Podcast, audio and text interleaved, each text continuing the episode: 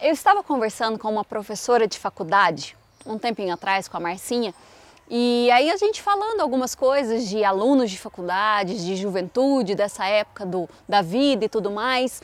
E aí ela comentou comigo, falou assim, nossa Thelma, o que eu sinto da maioria dos jovens hoje é que eles chegam para a faculdade muito imaturos, eles chegam muito carentes, eles não têm ninguém para ouvir, eles chegam sem identidade. E aí eu estive pensando nisso tudo que ela me falou e eu falei assim, nossa, hoje em dia as crianças elas têm sido criadas sem limite algum, né? As crianças elas não sabem o que significa a palavra não, né? Antigamente, antigamente, quando eu falo antigamente, na minha época, tudo eu lembro que eu sou mais velha. Mas enfim, minha mãe falava não. E assim, eu podia chorar, espernear, eu podia fazer greve de fome, não fazia nada disso não. Mas assim, quando a minha mãe falava não, era não e pronto, acabou. Entendeu? Hoje em dia, os pais eles têm trabalhado tanto, eles têm ficado tão ausentes que aí assim, a hora que está com a criança, eles falam assim: "Ah, eu não vou ficar falando não, não vou ser o chato da história, eu quero ser legal com meu filho". E aí a criança ela cresce sem saber o significado da palavra não. Ela cresce sem limites. Aí vira um adolescente que acha que já está preparado para escolher tudo na vida, já está preparado para dar conta da sua vida, não precisa prestar conta da sua vida para ninguém. Os pais são meros é, caixas eletrônicos que fornecem o dinheiro para que ele viva muito bem e faça aquilo que quer.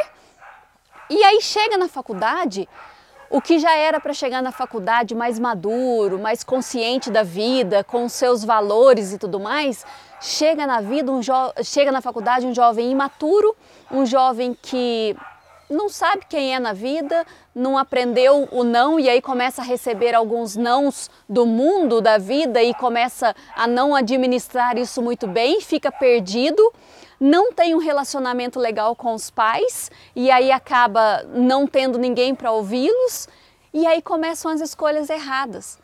No período onde o jovem ele deveria olhar lá para frente e perceber que ele tem a vida inteira para projetar pela frente o seu sucesso, a sua alegria, os seus projetos legais, para que viva bem, para que seja feliz, para que tenha sucesso acaba fazendo escolhas para agradar as pessoas que estão à sua volta, para poder ser bem quisto ali no seu meio, para poder entrar para a turma e começa a deixar os valores para trás, se é que um dia aprendeu, começa a passar por cima de si mesmo e começa a fazer tudo não em prol da sua própria vida, mas em prol da vida dos outros, achando que tudo que ele fizer vai ser aceito por todo mundo e isso é, é comprovado que é amizade. Não, de forma alguma.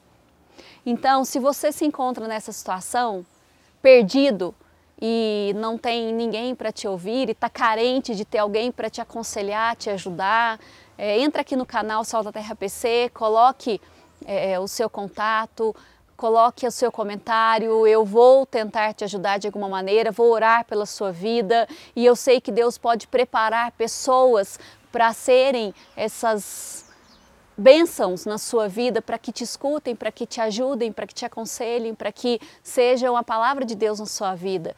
E antes de qualquer coisa, busque ao Senhor.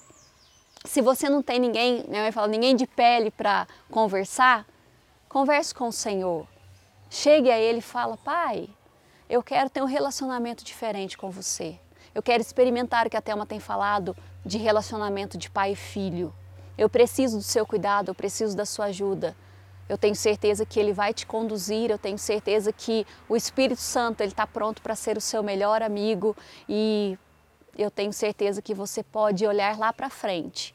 E hoje, se você não, ver na, não vê nada, eu tenho certeza que com o Espírito Santo você vai começar a enxergar um futuro excepcional que Ele tem preparado para a sua vida. Então, em nome de Jesus, seja cuidado por Deus como um filho amado. Música